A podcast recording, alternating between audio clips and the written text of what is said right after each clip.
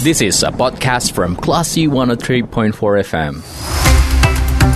Saatnya Anda mencermati program Kata KJ, persembahan harian umum Singgalang.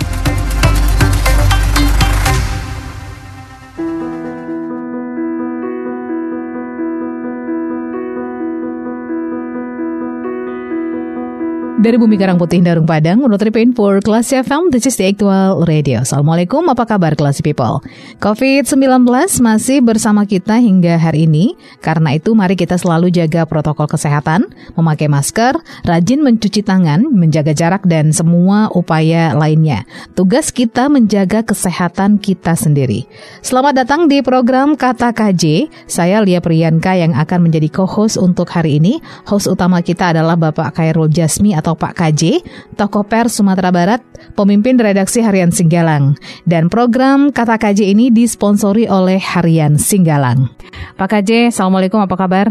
Waalaikumsalam warahmatullahi wabarakatuh. Sehat? Sehat Pak, Alhamdulillah. Pak KJ, tema kita hari ini adalah Perda Sakti menekan pandemi. Ada tanda tanya di situ. Silahkan Pak, kita mulai diskusi hari ini. Bapak mungkin bisa memperkenalkan narasumber kita hari ini. Baiklah, pendengar Klesi FM, di mana pun Anda berada, saya Kero Jasmi, pemimpin redaksi Arya Singgalang, host di acara ini, Kata KJ. Tema kita hari ini adalah Perda Sakti menekan pandemi. Pandemi yang dimaksud adalah COVID-19 merupakan daerah pertama di Indonesia yang membuat perda. Sekejap mata bertolak belakang dengan perda-perda lain. Perda ini hanya 9 hari dan yang membuat perda itu antara lain adalah Bapak Hidayat, anggota DPR di Sumatera Barat.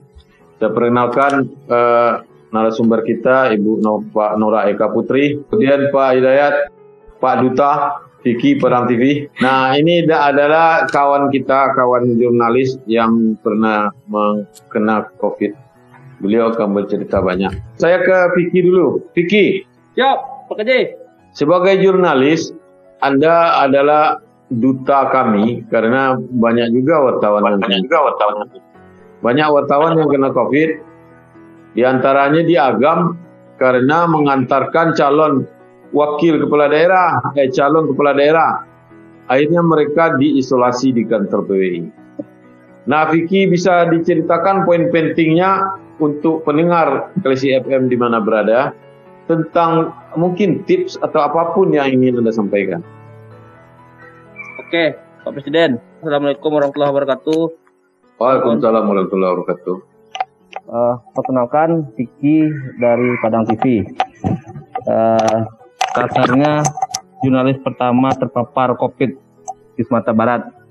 Ya. Uh, itu yang dibuat oleh kawan-kawan di Kelas FM.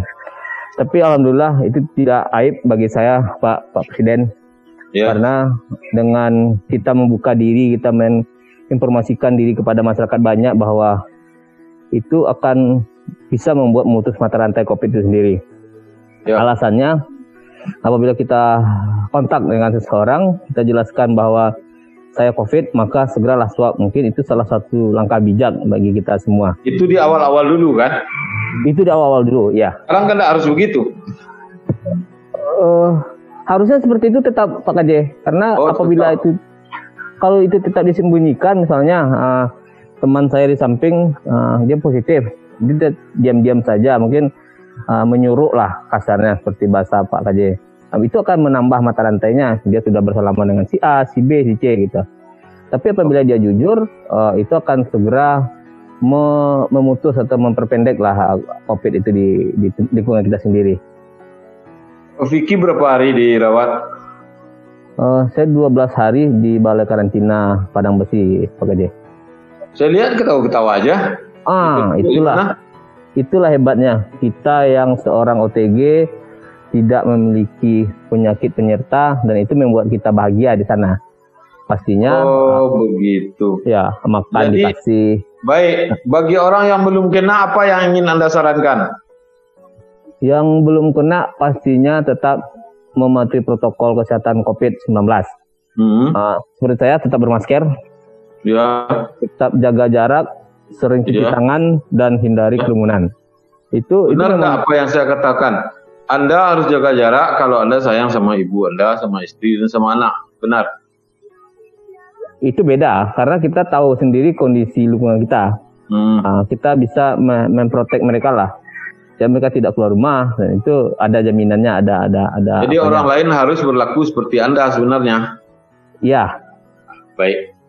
Baiklah Vicky, uh, ditahan dulu karena Anda yang punya pengalaman pengalaman panjang bisa bercerita panjang sebentar lagi. Sekarang saya ke Bu Nora dulu, Bu Nora. Nah, Aji, Ibu Nora kan COVID ini sudah bergelombang seperti ombak di lautan. Iya. Yang kedua, di pantai orang tidak peduli. Mau COVID, mau ini terserah dia masih saja memakai tak mau memakai masker. Ada yang memakai masker bergaul dengan orang yang tidak pakai masker. Nah, apa yang mesti kita lakukan, Bu? Ya, terima kasih Pak Presiden. Salam kenal. Uh, saya sudah lama kagum dengan Pak KJ ini, tapi belum pernah berinteraksi secara langsung. Jadi uh, mungkin perkenalan sedikit ya Pak. Saya Nora yeah. Saya uh, mengajar di jurusan Administrasi Publik di Universitas Negeri Padang Pak. Eh, kebetulan memang uh, bicara kebijakan publik itu adalah uh, salah satu uh, ranah yang biasa kita kita teliti dan kita ajarkan kepada mahasiswa. Jadi terkait dengan pertanyaan Pak Aji tadi sebenarnya mengenai apa yang harus kita lakukan atas ketidak uh, patuhan atau uh, pembiaran yang dilakukan oleh masyarakat terhadap imbauan pemerintah. Ya sebenarnya uh, ke yeah. pemerintah itu kerjanya kan memang harus melayani masyarakat, Pak ya. Jadi uh, apa yang uh, dilakukan oleh pemerintah tentu dengan membuat uh, aturan, himbauan, anjuran, perintah untuk masyarakat. Dan ya. itu mulai dari pemerintahan pusat sampai dengan uh, pemerintahan terendah. Kalau di Sumatera Barat mungkin namanya Wali Nagari, Nagari, desa atau kelurahan itu kan sudah uh, memberikan informasi baik secara lisan maupun secara tulisan melalui uh, sosialisasi juga setidaknya ya. masyarakat harus uh, mematuhi protokol kesehatan ya harus menjaga jarak memakai masker selalu ya. mencuci tangan menjaga imunitas tubuh dan lain sebagainya tapi memang itu tidak bisa serta-merta dilakukan karena ada faktor pengiringnya gitu Pak yang membuat masyarakat akhirnya uh, tidak mengindahkan anjuran pemerintah itu. Apa yang pertama, hmm, terus yang, yang pertama? pertama itu faktornya faktor ekonomi itu sudah pasti. COVID-19 ini wabah yang uh, membuat kondisi kehidupan masyarakat berubah berubah dari semua aspek menjadi ya kalau di awal ada istilahnya new normal, ada istilahnya uh, kehidupan baru yang memang uh, faktanya mempengaruhi kehidupan masyarakat. Gitu. Secara ekonomi masyarakat yang uh, bergerak di sektor informal dan biasa uh, bertemu langsung dengan masyarakat lainnya, anggaplah itu berniaga, berusaha, wira swasta itu akan terganggu dengan uh, protokol kesehatan yang memang mengharuskan kita untuk menjaga diri masing-masing. Kemudian uh, faktor lain tentu faktor sosial budaya masyarakat kita. Kita masyarakat yang uh, dari dulu terkenal dari zaman dulu orang Indonesia itu ramah, bergaul, apalagi kalau di wilayah kita Sumatera Barat itu duduk di lapau atau berinteraksi di surau atau masjid. Nah, itu tidak bisa serta merta kita stop. Jadi memang harus ada sosialisasi-sosialisasi yang eh, membuat masyarakat terus menyadari bahwa ini memang uh, harus diubah pola atau perilaku hidup yang sudah terbiasa sebelum wabah COVID itu harus berubah.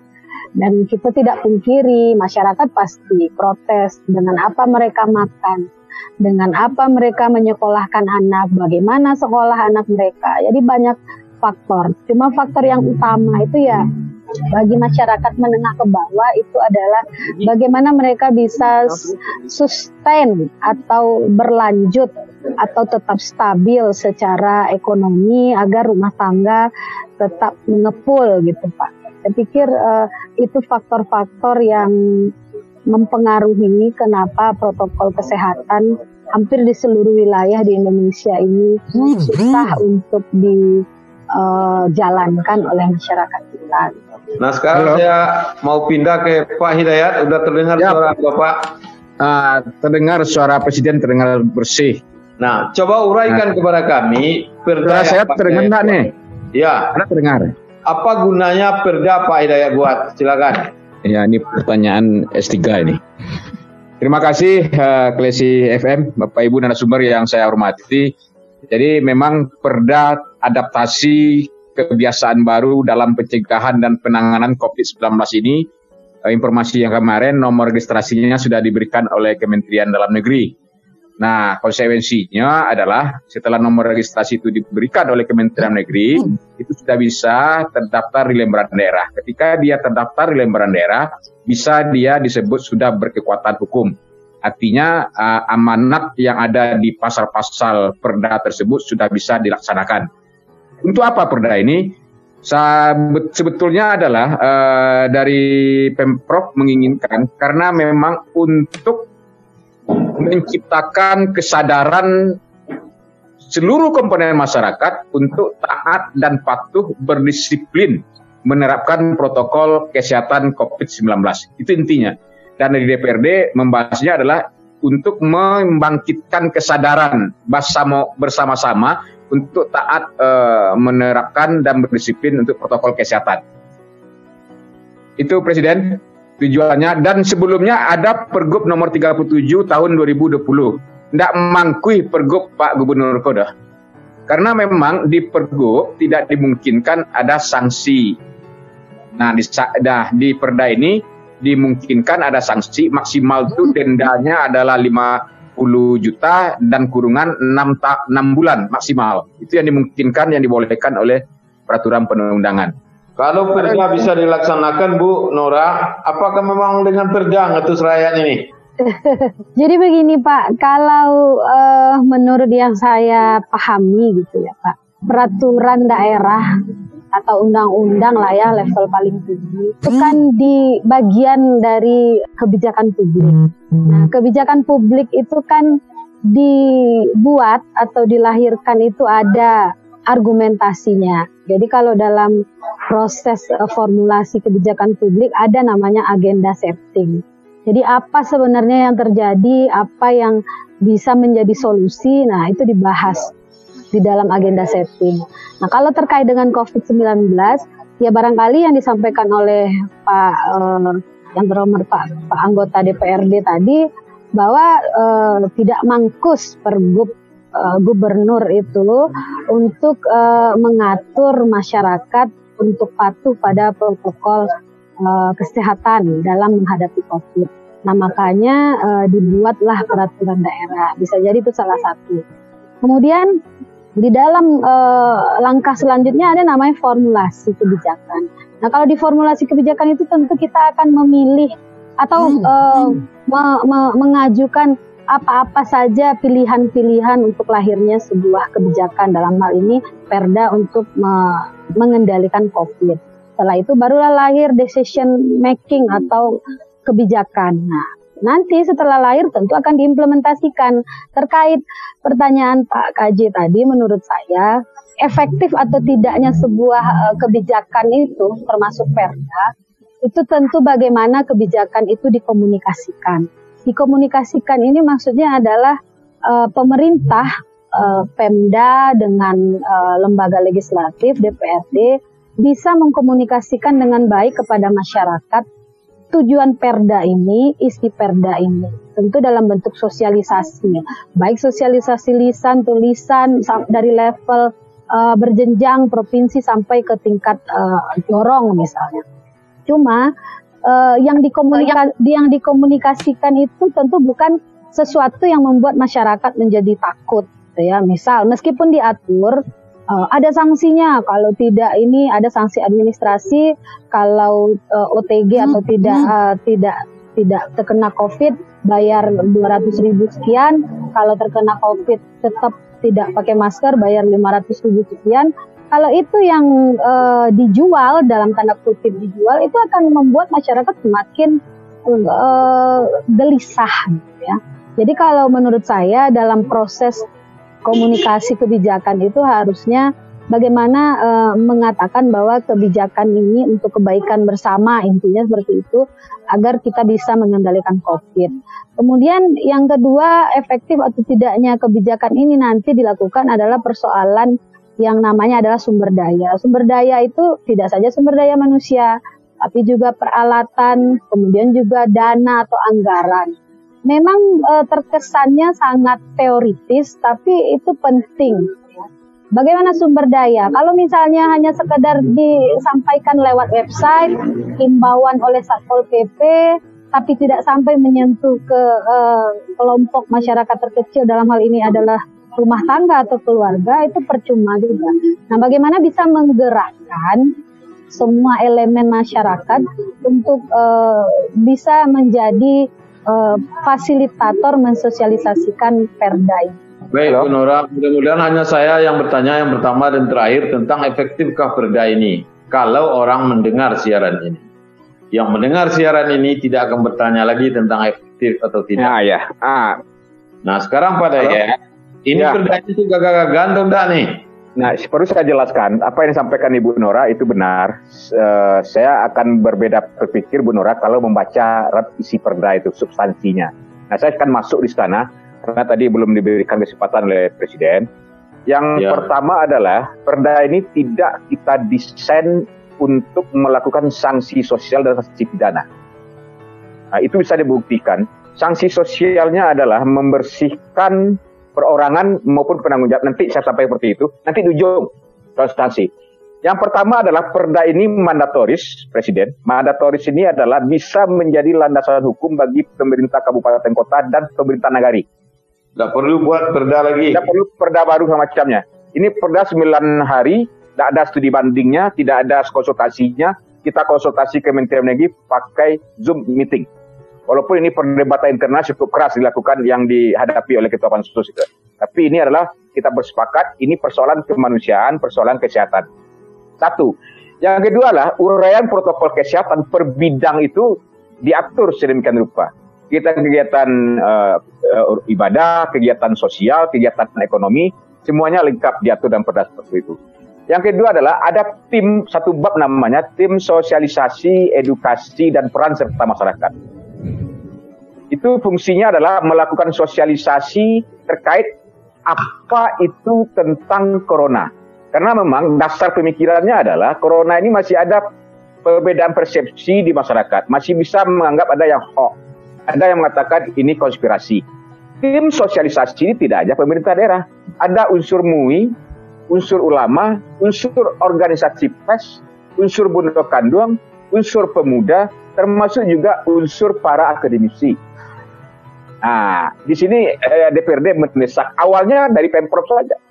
Kita ingin para ulama-ulama kita, dai-dai kita setelah dia sholat uh, uh, menjadi katib, lima menit terakhir dia jelaskan, hei jamaahku, corona ini serius. Corona ini memang ancaman yang harus kita lawan. Cara melawannya adalah taat protokol kesehatan ya. Itu yang kita inginkan. Yang selama ini terkesan hanya Pak IP dan gerbongnya saja sosialisasikan diksinya pun juga nggak tepat. Kalau seandainya pers menyampaikan tentu dengan bahasa pers. Ketika ulama menyampaikan dengan bahasa ulamanya, dai-nya. Kalau nenek mama menyampaikan tentu dengan style dan gaya nenek mamanya. Itu yang kita inginkan. Menjadi gerakan bersama dia untuk mengamputasi uh, penyebaran atau memutus mata rantai COVID-19. Itu tujuannya Presiden. Terus juga persoalan reward bagi perora, bagi pelaku usaha atau penanggung jawab kegiatan yang taat protokol COVID kita berikan reward. Dasar uh, pemikirannya ketika itu adalah bagaimana kita mengatur masyarakat. Ada yang tidak patuh, ada yang patuh. Bagi yang patuh dikasih dong penghargaan, masuk penghargaan. Terus juga persoalan uh, pembiayaan. Pembiayaan dibuka di sana juga tidak hanya pembiayaan dari APBD, tapi juga membuka ruang bagi siapa pun juga untuk infak sedekah dalam konteks gotong royongnya. Ketika ada toko-toko rantau, saya nyumbang satu juta untuk beli masker, ada rekening resmi penampungnya. Selama ini, Presiden, ada kok bantuan dari uh, masyarakat atau pihak ketiga terhadap COVID ini? Kita tidak jelas. Tapi kalau ada rekeningnya, bentuk barangnya apa, dari siapa, dan digunakan untuk apa, dibelanjakan untuk apa misalnya. Itu jelas, itu amanat perda begitu. Itu yang kita inginkan. Terus juga untuk menciptakan masyarakat yang uh, tangguh COVID ini dalam artian prinsipnya adalah kalau PSBB sudah kita coba atau PSBB kita coba memukul ekonomi. Nah kalau seandainya ekonomi masyarakat terpukul, pada gilirannya nanti tentu resistensi sosial akan tinggi. Nah kita ingin ada negosiasi antara perhatian kesehatan dengan ekonomi.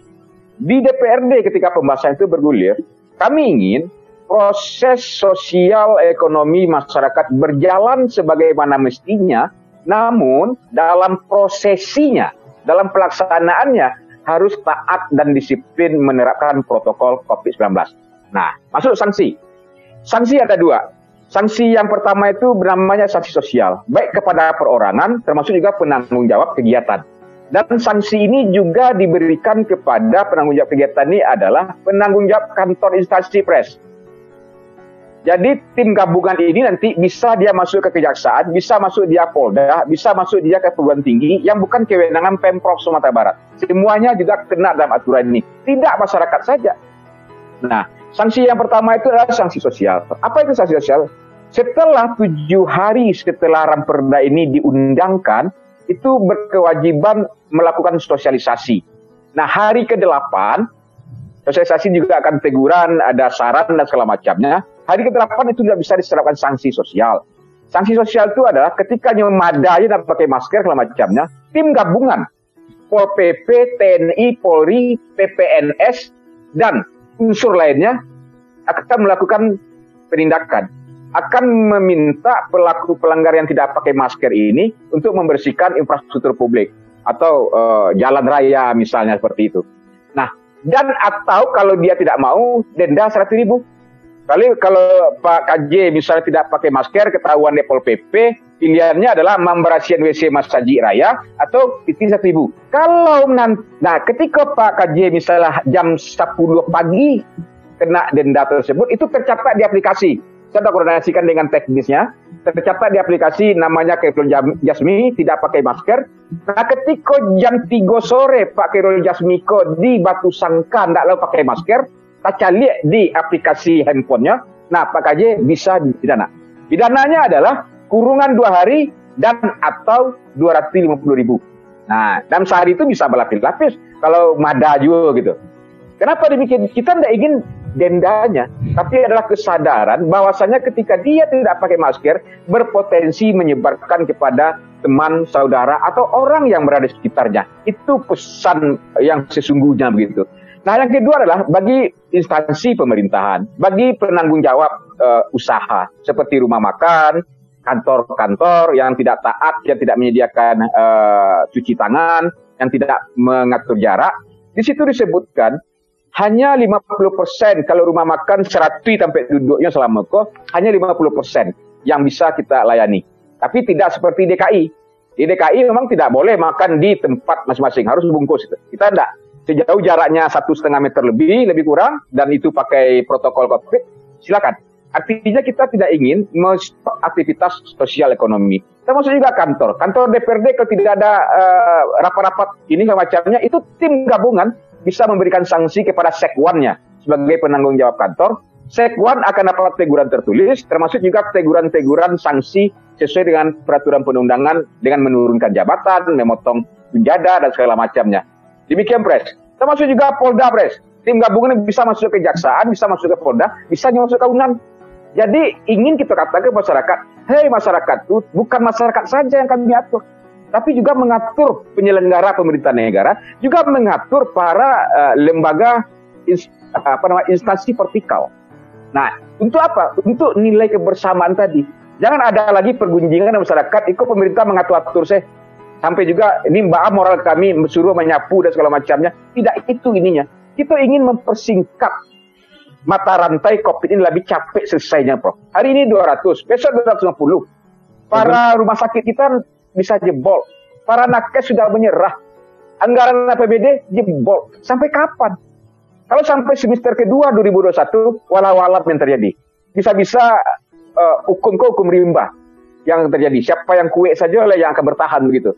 Pemerintah tidak kuat lagi misalnya. Nakes rumah sakit kita tidak kuat lagi misalnya. Sementara yang positif banyak, yang ter uh, ini banyak, itu yang kita hindari pres. Pak Dayat, sebelum Yap. kita memberikan sanksi kepada rakyat yang melanggar COVID-19, kita putus dulu acara ini. Yap. Silakan Ibu Lia Cantik. Oke Pak KJ, terima kasih banyak. Sesi satu baru saja selesai Classy People di program Kata KJ yang disponsori oleh Harian Singgalang. Nanti kita akan lanjutkan lagi diskusi hangat ini mengenai Perda Sakti menekan pandemi. Nah, ini kan kita sudah tahu sama-sama bahwa Perda AKB akan segera diberlakukan di Sumatera Barat. Nanti Pak KJ, Lia juga punya tanggapan dari Classy People yang sudah dikirimkan melalui Instagram. Nanti kita akan bacakan di sesi yang kedua. Jangan ke mana-mana, tetap di 103,4 Kelas FM dalam program Kata KJ ya. yang disponsori oleh Harian Singgalang. This is a podcast from Classy 103.4 FM. Kata KJ, persembahan harian umum Singgalang.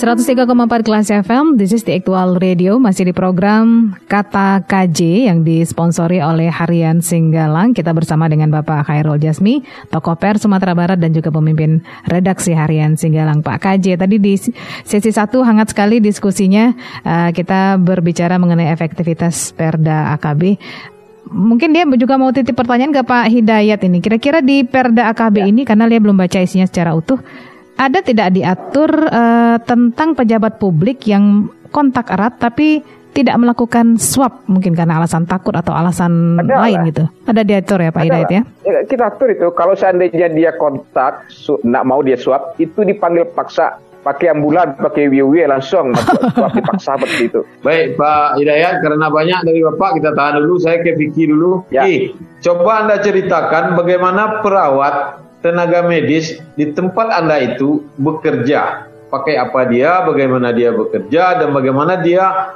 menjaga dirinya dan merawat pasien.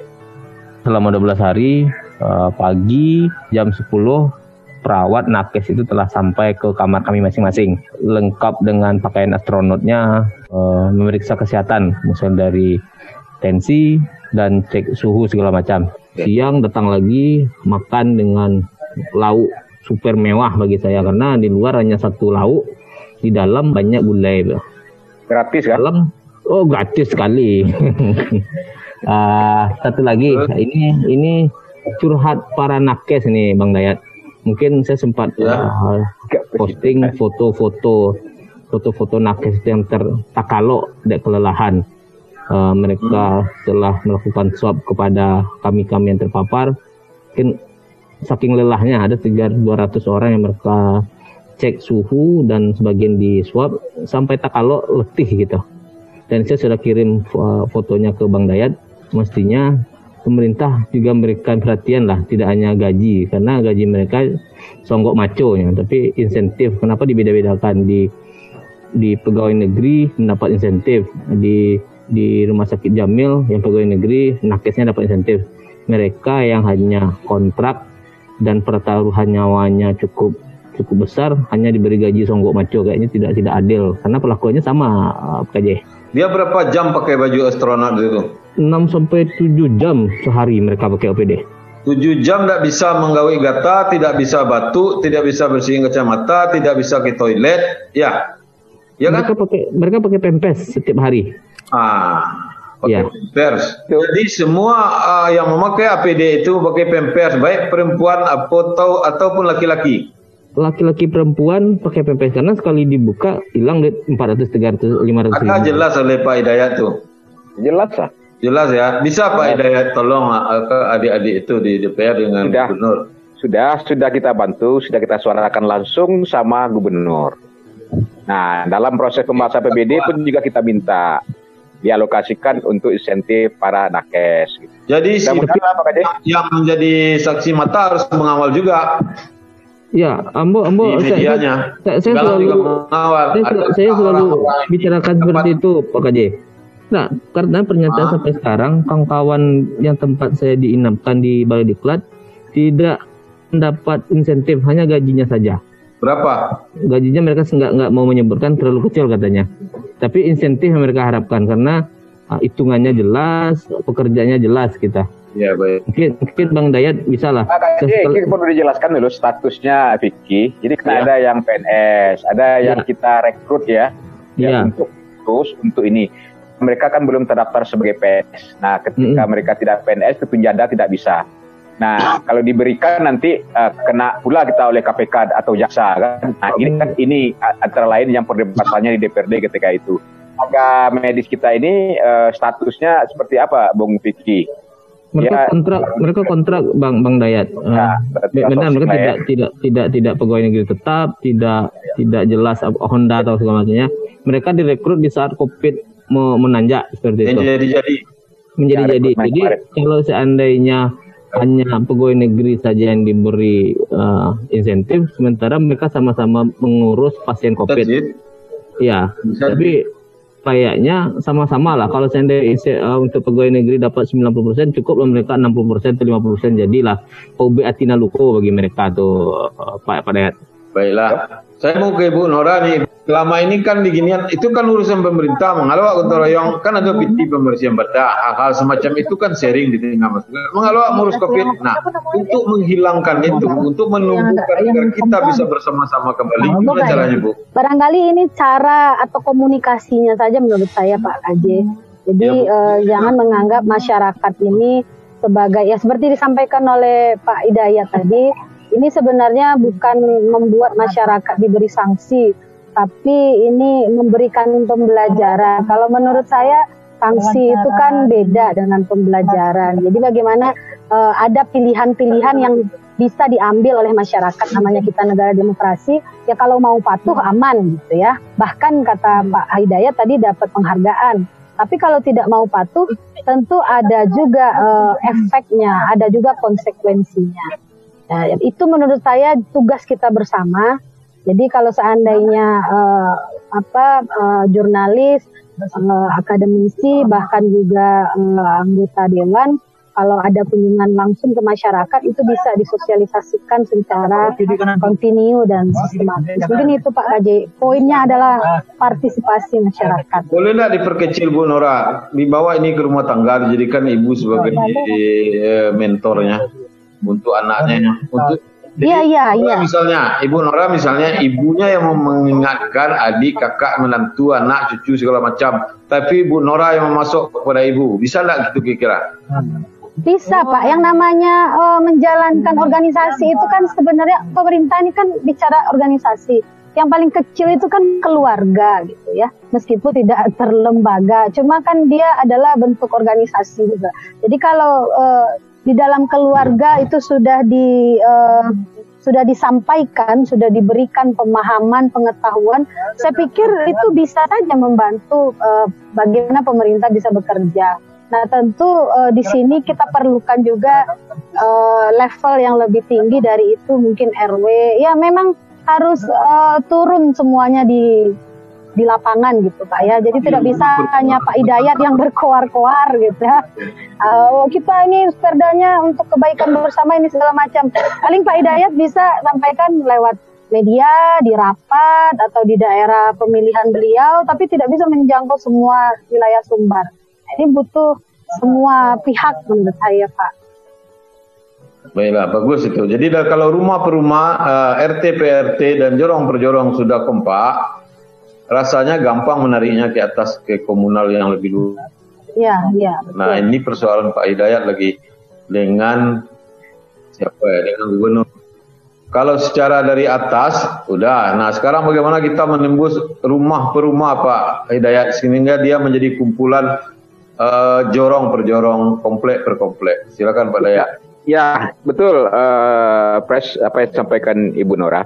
Jadi dasar pemikiran dasar pemikiran seperti itu tidak mungkin saja dari unsur pemerintah yang akan coba menciptakan, mewujudkan kesadaran masyarakat terkait ini. Karena memang ini berangkat Ibu Nora, dasar pemikirannya adalah masih uh, banyak berseliweran informasi-informasi di tengah masyarakat terkait COVID-19 ini. Ada yang mengatakan takut virus, virus kok tidak ada, hanya konspirasi, mainan dokter, uh, konspirasi bisnis segala macamnya. Nah ini yang akan mendorong pola laku dari masyarakat yang berpersepsi seperti itu untuk tidak taat COVID-19. Nah itu dasarnya perlu kita bentuk tim sosial satu bab dia namanya tim sosialisasi edukasi dan peserta masyarakat. Ada ulamanya, ada unsur MUI, ada unsur klinik mama, budok kanduang, akademisi, pemerhati, karang taruna juga di sana. Semuanya. Kalau seandainya di kabupaten kota dia bisa bentuk di tingkat kelurahan. Kalau di nagari dia bisa bentuk pajorong gitu. Gunanya apa? Kita adakan brainstorming dulu satu persepsi melihat, memandang dan memaknai uh, COVID kok sejauh mana begitu. Risiko dan bahayanya. Dan bagaimana cara untuk bisa uh, kita melawan uh, COVID-19 ini. Tentu dengan menerapkan protokol kesehatan. Kalaulah seluruh komponen menerapkan protokol kesehatan, baik perorangan maupun lembaga, instansi, kegiatan misalnya, barale boleh silakan barale, tapi 50%, tapi dibatasi Nah, teknisnya tentu dari Pemprov yang akan menyusunnya.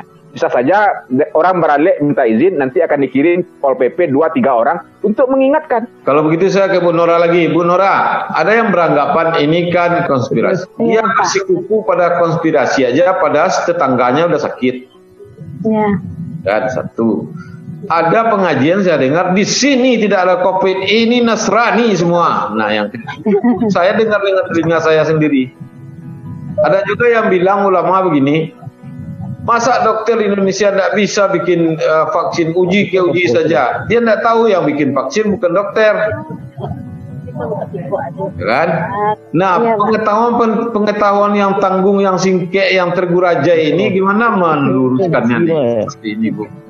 Ya, jadi uh, semuanya itu punya punya pesan atau maksud tersendiri itu Pak masyarakat itu kan.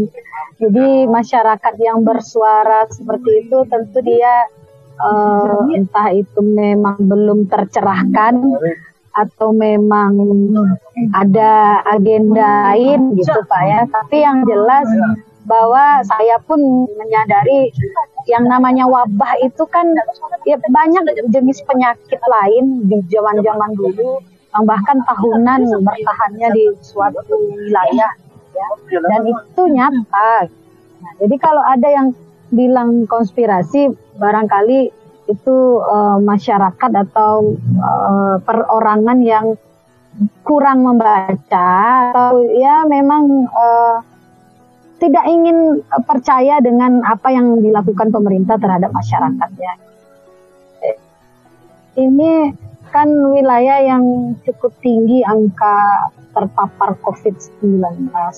Nah, saya aja nih Pak keluar kota, walaupun nih saya uh, kemarin Payakumbuh 50 kota, sekarang Agam, itu kan wilayahnya uh, warna orange gitu Pak ya. Uh, agak agak mengkhawatirkan juga. Tapi tetap saja masyarakat ada yang ya Bu kita pakai masker, kalau enggak ya ya seperti yang Bapak bilang tadi itu nggak ada bu itu cuma konspirasi dan lain-lain ya, bagi saya uh, kita tidak tidak bisa uh, apa namanya menitik beratkan pada nakes karena nakes sudah sudah capek nah tadi yang disampaikan Pak Hidayat nah makanya uh, tadi saya bilang hmm. Iya, tadi kan uh, sudah disampaikan Pak Hidayat, Pak, ada segmen-segmen yang bisa melakukan sosialisasi kalau di masjid tentu ada uh, buya, ustadz gitu ya. Kemudian kalau di uh, kelompok atau kaum perempuan ada bundokan duangnya, anak muda ada parik paganya, cadia pandainya gitu. Atau di sekolah ada guru, di kampus ada dosen. Nah ini uh, penting agen-agen untuk um, atau pihak-pihak uh, yang bisa memberikan pemahaman kepada masyarakat yang memang kata Pak KJ tadi mulailah dari keluarga. Cuma memang kita tidak pungkiri Pak ada masyarakat kita yang agak bebal gitu. Dia dia hanya yakin dengan pendirian dia saja, dengan pemikiran dia saja ya. Ini agak mengkhawatirkan. Mungkin akan kapok kalau uh, bapak dan ibu tim astronot datang ke rumahnya mungkin gitu. Iya itu dia. Jadi kalau begitu, ya makanya saya menitik berakan tadi kepada ibu. Jadi biarlah dia saja yang gila, yang lain jangan dia pengaruhi begitu. ya kan? Iya, iya. Nah, yang lain jangan sampai terkontaminasi otaknya oleh orang yang menganggap ini konspirasi. Mau konspirasi, mau tidak, kan orang sudah pada sakit. Ini contohnya si Vicky. Oh, mentang-mentang kita tahu ini konspirasi, kemudian wabahnya takut sama kita. Enggak kan? Enggak, enggak. Jadi Pak Hidayat, kerja Pak Hidayat adalah kerja berat dan kerja Bu Nora adalah menganalisa dan memberi masukan kepada Pak Hidayat sementara Vicky menyadarkan masyarakat karena dia adalah korban COVID-19. Kita Serahkan ke Lia sebentar, Lia. Oke, Pak KJ, uh, sesi 2 sudah selesai. Uh, Classy People jangan ke mana-mana, tetap di program Kata KJ yang disponsori oleh Harian Singgalang.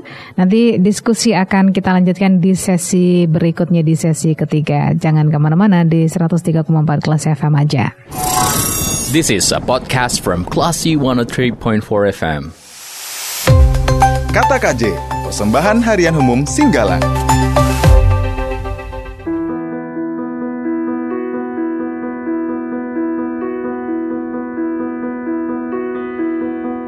103,4 kelas FM, this is the actual radio. Kita masih di program Kata KJ uh, bersama Bapak Khairul Jasmi, tokoh pers Sumatera Barat dan pemimpin redaksi Harian Singgalang.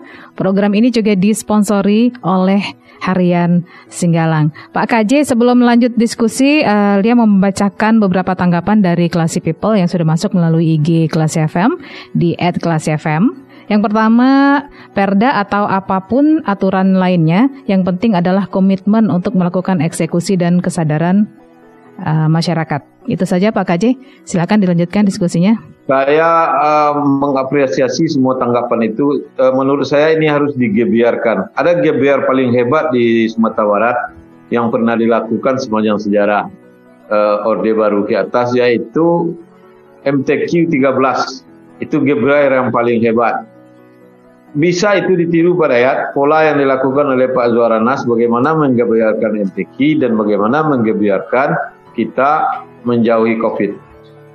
Saya kira staf-stafnya masih ada, ada yang Gamawan Fauzi misalnya, ada masih banyak yang hidup dan Pak Azwarnya masih ada. Saya kira pola itu kita pakai untuk menggebiarkan dan di perguruan-perguruan tinggi itu harus dilakukan oleh para rektornya sehingga mahasiswanya menyebarkan pula itu ke orang lain.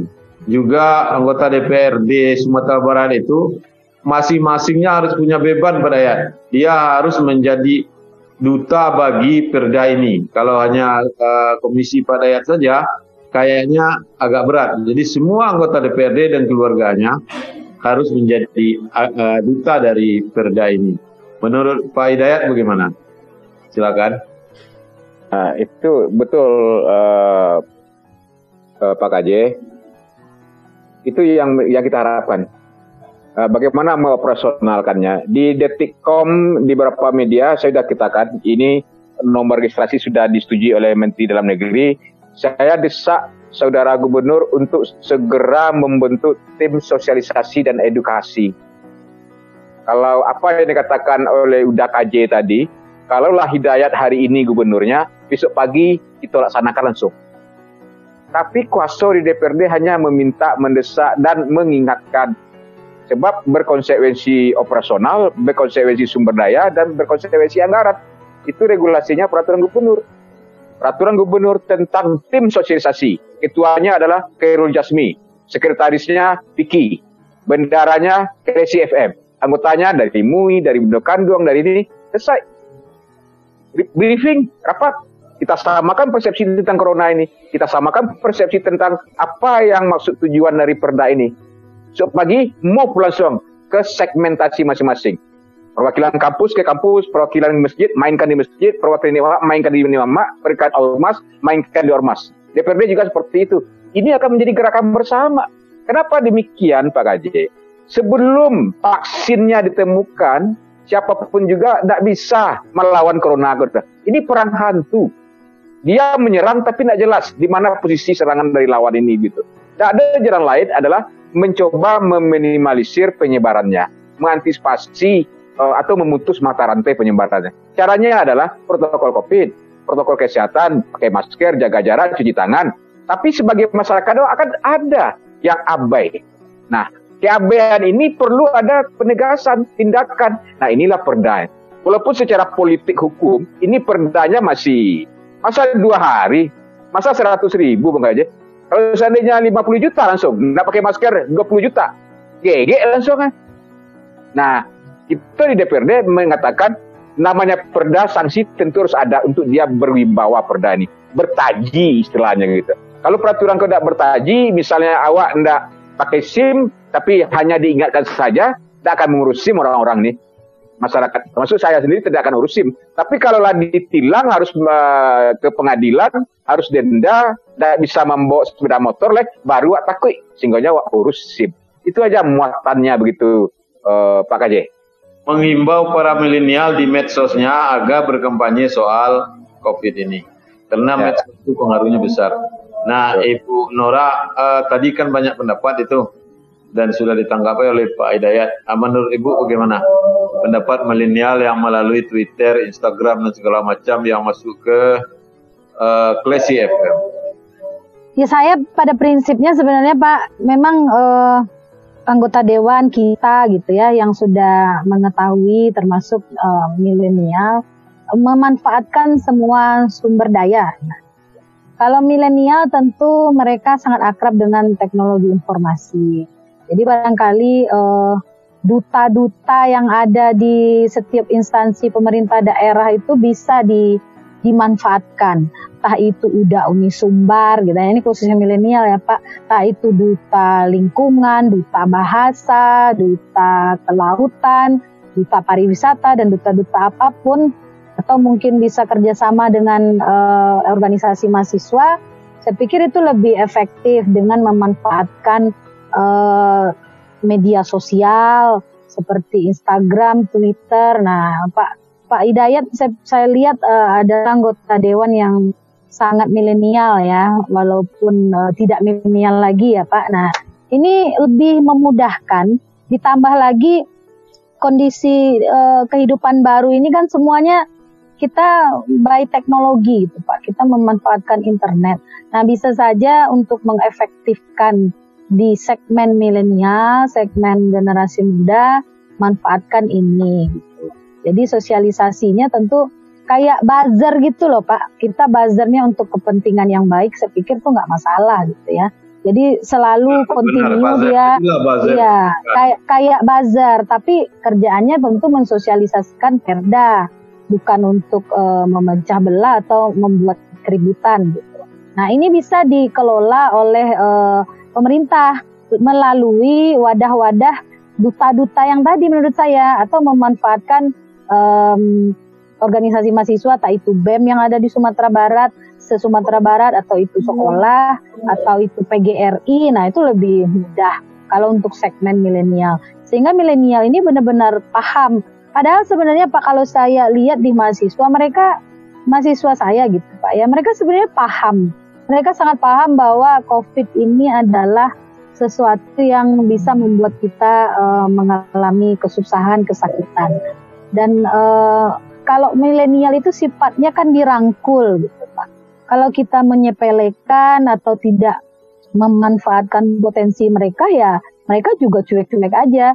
Namanya mereka milenial, mereka hidupnya dengan gadget Pak. Mereka lebih familiar dengan kehidupan maya dibandingkan dengan kehidupan nyata. Jadi makanya milenial hari ini itu pelajaran uh, menjalani kehidupan realita nyata ketemu dengan orang itu agak berbeda dengan generasi sebelumnya. Saya pikir yang tadi itu poinnya memanfaatkan potensi baik, mereka. Baik, yang terhormat yang sedang berhenti di mobilnya untuk acara ini. Kawan.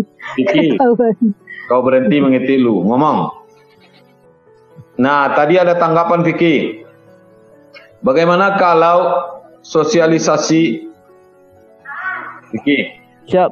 Bagaimana kalau sosialisasi soal perda dan hidup uh, menjauh dari COVID ini tidak hanya dilakukan oleh kita pers, tapi juga oleh milenial. Ah, bagaimana menurut Anda dan apa yang mesti dilakukan oleh milenial itu? Untuk kalau milenial biasanya suka main ke kafe, suka di gadget. Ya. Mungkin uh, tutup, bro. Ada juga yang buka, ada ada juga yang buka uh, Bang Dayat. Kalau atau ngopi bareng kita bisa saya tunjukkan yang buka-buka sampai sekarang Bang Dayat. Oh, oke okay, oke okay. nanti kita ngopi bareng. Nah, terus uh, tetap uh, Perda KB ini di, disuarakan ke mereka mungkin dengan gaya yang berbeda lah. Hmm. Mereka milenial mungkin ada pula konten-konten milenial yang dibuat hmm. oleh tim-tim Pak Gubernur tersebut apa dalam bentuk IG, bentuk Twitter dan WA segala macam. Karena itu lebih lebih lebih mengena daripada hanya Satpol PP berkeliling dari ujung eh, Pantai Moro sampai ke ujung uh, Morolasak kan enggak, enggak, enggak, sangat, sangat sangat tidak efektif apalagi hanya duduk, oh pakai masker. Nah, itu sudah sudah zaman kuno sekali, zaman zaman milen, zaman kolonial seperti itu gaya-gaya sosialisasinya. Zaman sekarang kita manfaatkan saja, uh, apakah itu uh, teknologi, IG, uh, Twitter dan macam itu satu. Yang kedua, sanksi memang harus di, di, di, ditegaskan. Kalau perlu bikin di video tron yang ada di jalan-jalan tuh, oh, ini mereka yang yang kedapatan tidak memakai masker, itu akan sanksi sosialnya lebih lebih tajam daripada hanya nyapu jalan atau silang. Tanya videotron, keluarkanlah dana satu triliun itu untuk nyewa videotron. Oh Syanu pelanggar perda, uh, perda tidak pakai masker. Oh nampak itu kayaknya lebih lebih lebih berat sanksinya Pak Gede. Baik, Vicky. Jadi Vicky, Bu Nora dan Pak Hidayat Tips-tips tadi udah didengar oleh pendengar uh, Klesi FM 103 4 FM di seluruh Sumatera Barat dan di tempat-tempat lain yang bisa terjangkau. Acara ini adalah acara rutin uh, uh, Klesi FM, namanya Kata KJ dan bekerja sama dengan Harian Singgalang untuk mensosialisasikan agar kita uh, pakai masker, cuci tangan, jaga jarak, dan sehat selalu. Untuk sehat selalu itu memerlukan tingkat keseriusan dan kepedulian kepada diri masing-masing dan keluarga. Sebelum saya menutup acara ini dan uh, apa saya silakan ke Bu Lia dulu atau saya langsung nih Bu? Langsung ke quote aja Pak. Baik, saya akan membacakan sebuah quote yang saya buat baru saja. Malum uh, kita akan menulisnya sambil berdiri aja Pak Hidayat ya, ya kan? Hebatnya penulis. Sehat itu kemewahan, sakit itu ujian. Tapi kalau Anda sakit karena corona, itu kelalaian. Makanya cadia jangan dijual, bingung jangan dibeli. Terima kasih para pendengar Klesi FM di mana pun Anda berada, Vicky sehat selalu, jadilah duta yang terbaik dan Ibu Nora bagikan ilmumu kepada negeri ini. Pak Hidayat ya. tolong dikawal Sumatera Barat. Saya ya, serahkan ya. kepada Lia di okay. studio. Makasih Pak KJ, uh, terima kasih untuk uh, Pak Hidayat, Ibu Nora, dan Bang Vicky yang sudah menjadi narasumber untuk program Kata KJ hari ini. Demikian Classy People, obrolan hangat kami di program Kata KJ uh, bersama Bapak Khairul Jasmi, Toko Pers Sumatera Barat, dan pemimpin redaksi Harian Singgalang. Program ini disponsori oleh Harian Singgalang. Terima kasih sekali lagi, saya Lia Priyanka pamit. Assalamualaikum and then see you. Terima kasih. Anda sudah mencermati program Kata KJ Persembahan Harian Umum Singgalang. Tunggu pembahasan menariknya di bulan depan. See you. This is a podcast from Classy 103.4 FM.